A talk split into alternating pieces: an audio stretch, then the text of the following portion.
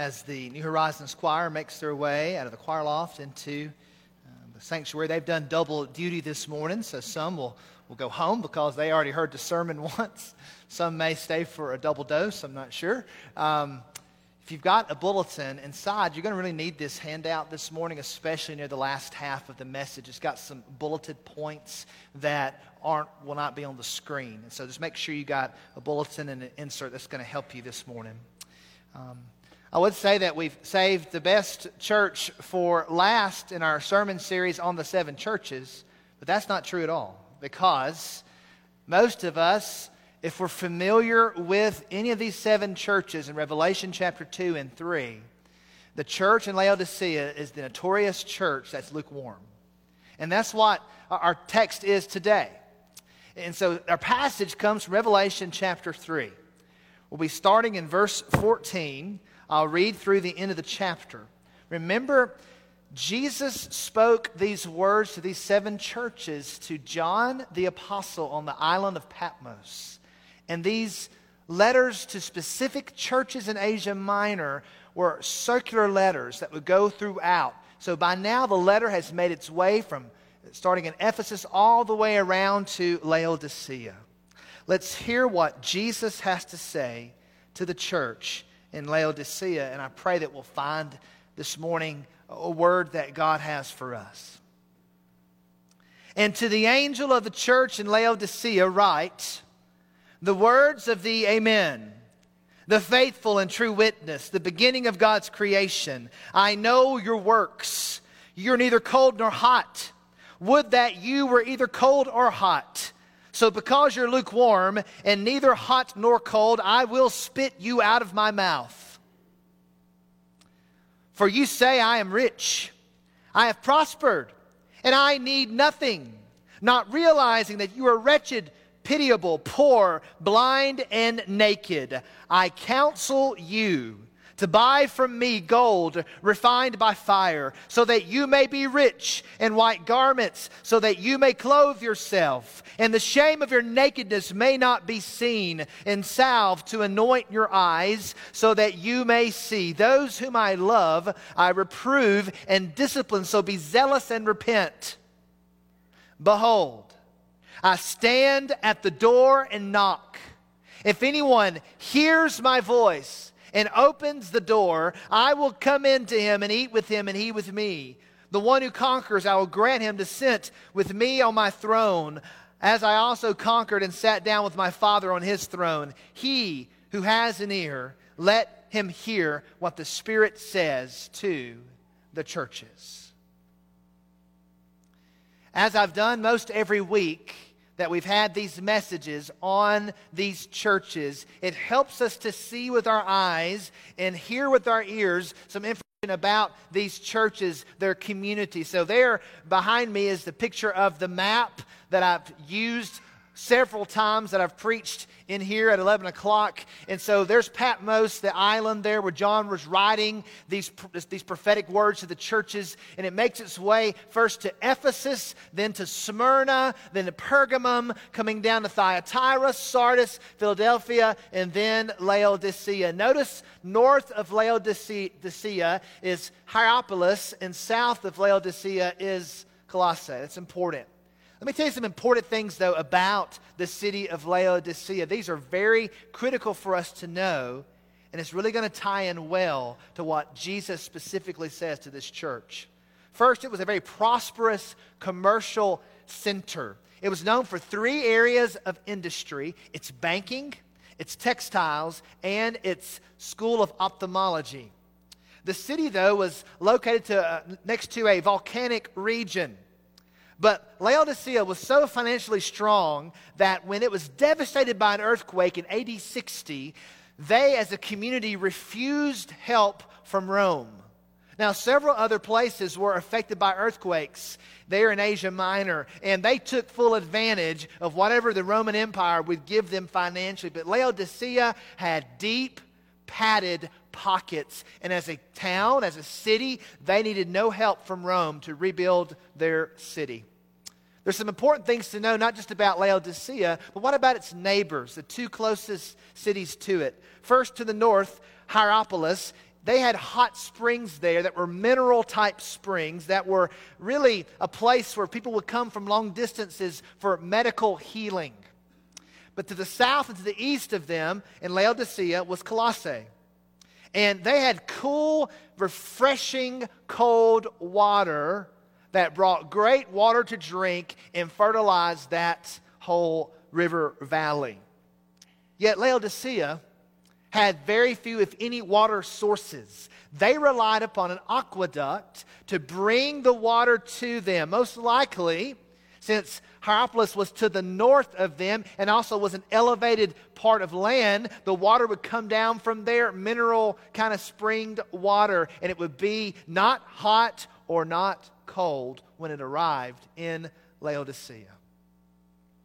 With this background in mind, let's look now to the text once again Three truths this morning. The third truth has several subpoints. First truth is this Jesus speaks truly about the real state of the church in Laodicea and the church today. Look at verse 14 once again.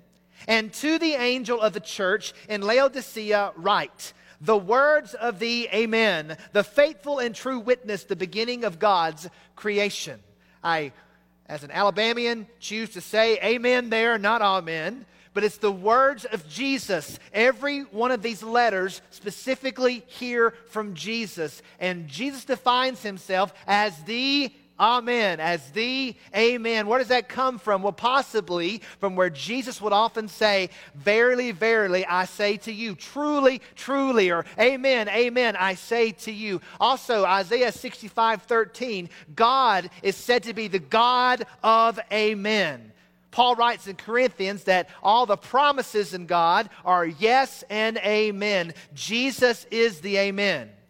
But more than that, he's the faithful witness, the true witness. When someone bears witness, they speak about that which they have experienced, that which they have seen, that which they have heard. Jesus says, I am the faithful witness. The same Greek word where we get our English word martyr. He is the faithful and true witness. And then it said that he's the beginning of God's creation. What does that mean? Well, I've got a cross reference for you Colossians chapter 1, verses 15 through 16. There, Paul is writing to the church in Colossae, right beside Laodicea. He has this to say about Jesus. Verse 15, He, that's Jesus there. Jesus is the image of the invisible God, the firstborn of all creation. It's the same Greek word used there in Revelation 3:14. For by him, by Jesus, all things were created in heaven, on the earth visible, invisible, whether thrones or dominions or rulers or authorities, all things were created through Jesus and for Jesus. So Jesus is the source. That's a better, really a better translation of the Greek there. He is the source. There's been some confusion through the years about the idea of Jesus being the firstborn, as if Jesus was somehow God's first creation. No, he is God's only begotten Son, but Jesus, God the Son, has always been for eternity past. He is present and he always will be. Jesus was not created, Jesus was there at creation. It's by him, through him, for him that things were created. Jesus is the source, he is the preeminent one of God. And because of this, Jesus says, I am the Amen. I am the faithful, true witness. I am the source of all creation. On the basis of this, now I will speak to you, church. You see, Jesus always knows. If there's one reoccurring theme through these churches, it's this Jesus knows, Jesus sees, and he cuts through any charades that we play. He knows our hearts. He knows our churches. Jesus is the ultimate one who can truly give us the state of the church. And what does he say? Verse 15 and 16. He says to this church specifically, as he says to five of the seven churches, I know your works. You're neither cold nor hot. Would that you were either cold or hot. So, because you are lukewarm and neither hot nor cold, I will spit you out of my mouth. Does that really mean what it says? You better believe it. Jesus says, I will spew, I will vomit, I will spit you out of my mouth, Laodicean church, because you are lukewarm. Now, here's what we must not do. And I've heard it preached this way. I've probably even taught it this way when I was younger, doing Bible studies as a young man.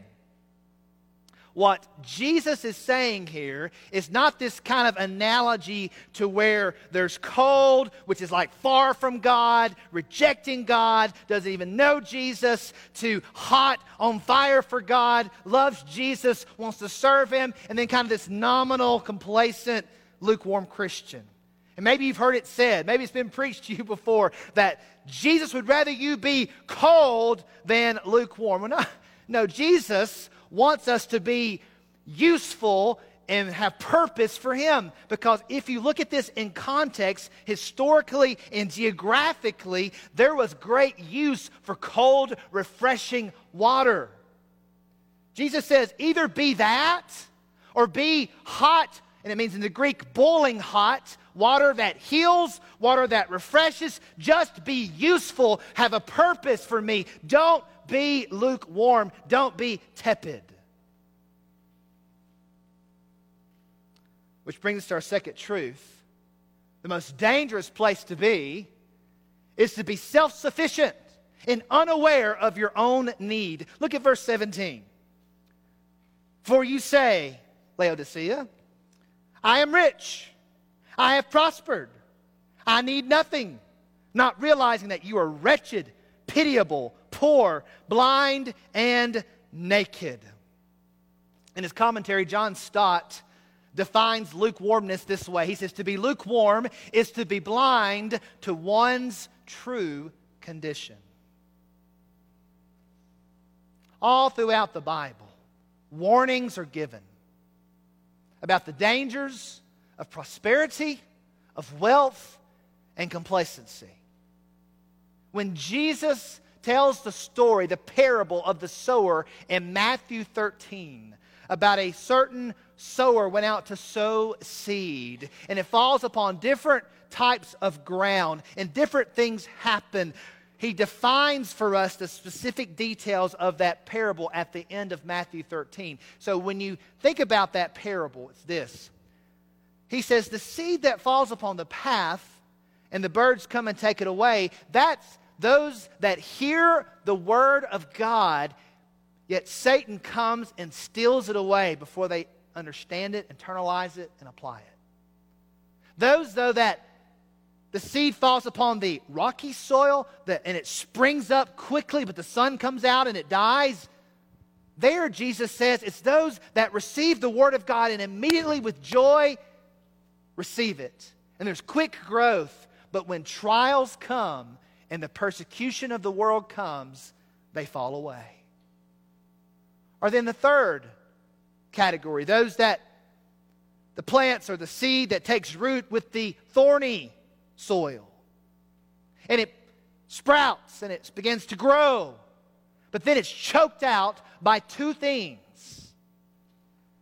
the cares of the world and the deceitfulness of wealth. And then, of course, there's the good soil that bears fruit, multiple fruit from that good soil. Jesus says, in Matthew 19, 24, again I tell you, it is easier for a camel to go through the eye of a needle than for a rich person to enter the kingdom of God. Jesus says in Matthew 6, 24, no one can serve two masters. Either he will hate the one and love the other, or be devoted to the one and despise the other. He says specifically, you cannot serve or love God, as I learned it in the King James, and mammon or money. Cannot love the one and love the other. It could be when Jesus tells a parable about a rich man, the rich fool that has all this prosperity. And he says, I've got so much, plenty, I don't have anywhere to put all this crop. So I know what I'll do. I'll tear down my barns and I'll build bigger ones and I'll fill them up with all this plenty and then I will relax because I've stored up for the future many, many years of goods. I'll relax, I'll eat, I'll drink, I'll be merry. I don't want to step on your toes because I have a retirement account and I hope to retire one day. But is not that retirement, the American dream. But God says to this man, Fool, this night your soul is required of you, and the things you have prepared, whose will they be? In other words, who's going to get all your stuff when you're gone? So is the one, Jesus says in Luke 12 21, who lays up treasure for himself and is not rich toward God. No, our attitude should be like that of the Proverbs chapter 30, which says, Give me neither poverty nor riches. Feed me with the food that is needful for me, lest I be full and deny you and say, Who is the Lord? Or lest I be poor and steal and profane the name of my God. That's why Paul says that it's the love of money that is a root of all evils. That's why Paul says, do not put your hope in the uncertainty of riches. That's why Paul says, be rich toward God. That's why Jesus says, you've got to become like a child, a humble, needy child, or you and I will never enter into the kingdom of God. For every church in the United States of America, if there is one of these seven churches that we could be, I'm speaking collectively of all the churches in our country, based on our money, based on our status, based on our prosperity in this country that we're in. It's the church at Laodicea. Do not write it off. Oh, those people at Laodicea. I'm so glad we're not like them at First Baptist Church on the square. Oh, really? Really? This church has no debt. This church has been great with stewardship, but let us be careful to not put our hope into anything of ourselves that we can do because I pray that we'll never be like the, in Proverbs 30. I just want to say, Lord, don't give me riches, don't give me poverty, just give me enough. So my heart will be right with you because when you have more than you need, oh, the money starts getting control of you. And I tell you, there's a battle right now for the heart and soul of America, and there's a battle right now for the heart and soul of the church of Jesus Christ. And we'd be wise, number three, we'd be most wise to heed the counsel of Jesus to receive healing and hope for our desperate condition. Now, remember, the three things that they were good at banking, textiles, and their ophthalmology. Notice verse 18 of Revelation 3. I counsel you, Jesus says, to buy from me gold refined by fire, so that you may be rich, and white garments, so that you may clothe yourself, and the shame of your nakedness may not be seen, and salve to anoint your eyes, so that you may see. Jesus says, Listen to me. I'm going to counsel with you. I'm going to tell you something as your counselor. Listen to me. Come buy gold from me. You may have the best savings account in LaGrange this morning, but Jesus says, You come buy some gold from me. You may have the best wardrobe in LaGrange this morning, but Jesus says, and listen, they were known for, they were known for their exquisite black wool in Laodicea. But Jesus says, you know, you come because you think you're clothed. You think you've got all that you need, Laodicea. You think you've got it all, but you're really naked. Come, let me clothe you with my righteous robes in white then he says, You think you can see your future, you think you know all that's going to happen, that you're in control of your life. He says, No, you, you don't see. you're blind. Come, receive the eye salve that I have that will open your eyes to see. Which brings us to some subpoints. First is this Jesus calls us to exchange what we have for what only He can give. He calls us to exchange what we have for what He can give. Look at Isaiah 55. I listed verse 1 there, but I meant to, I should have listed more. I'm going to read the first three verses. This is good news. Jesus says, the Lord says, Come, everyone who thirsts, come to the waters. And he who has money, come, buy and eat. Come buy wine and milk without money and without price. So if you've got money, come on, buy it, Jesus says. You don't have money, come on. It's available to the rich and the poor. The Lord says, Why do you spend your money for that which is not bread? And your labor for that which does not satisfy. Listen diligently to me and eat what is good and delight yourselves in rich food. I hope you see the analogy. He's saying, Come and receive the food that I will give you. As Jesus will say, Come and receive this living water that will well up inside of you and you'll never be thirsty again. Our Jesus Christ, who says, I am the bread of life, come and taste and eat me. Verse 3 Incline your ear. Come to me. Hear that your soul may live. And I will make with you an everlasting covenant my steadfast, sure love for David.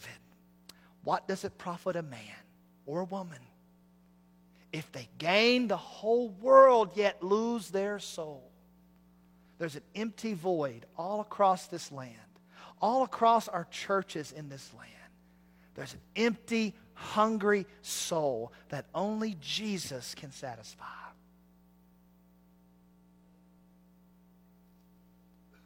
Second subpoint Jesus disciplines, rebukes, and calls us to repentance because he loves us. Look at verse 19.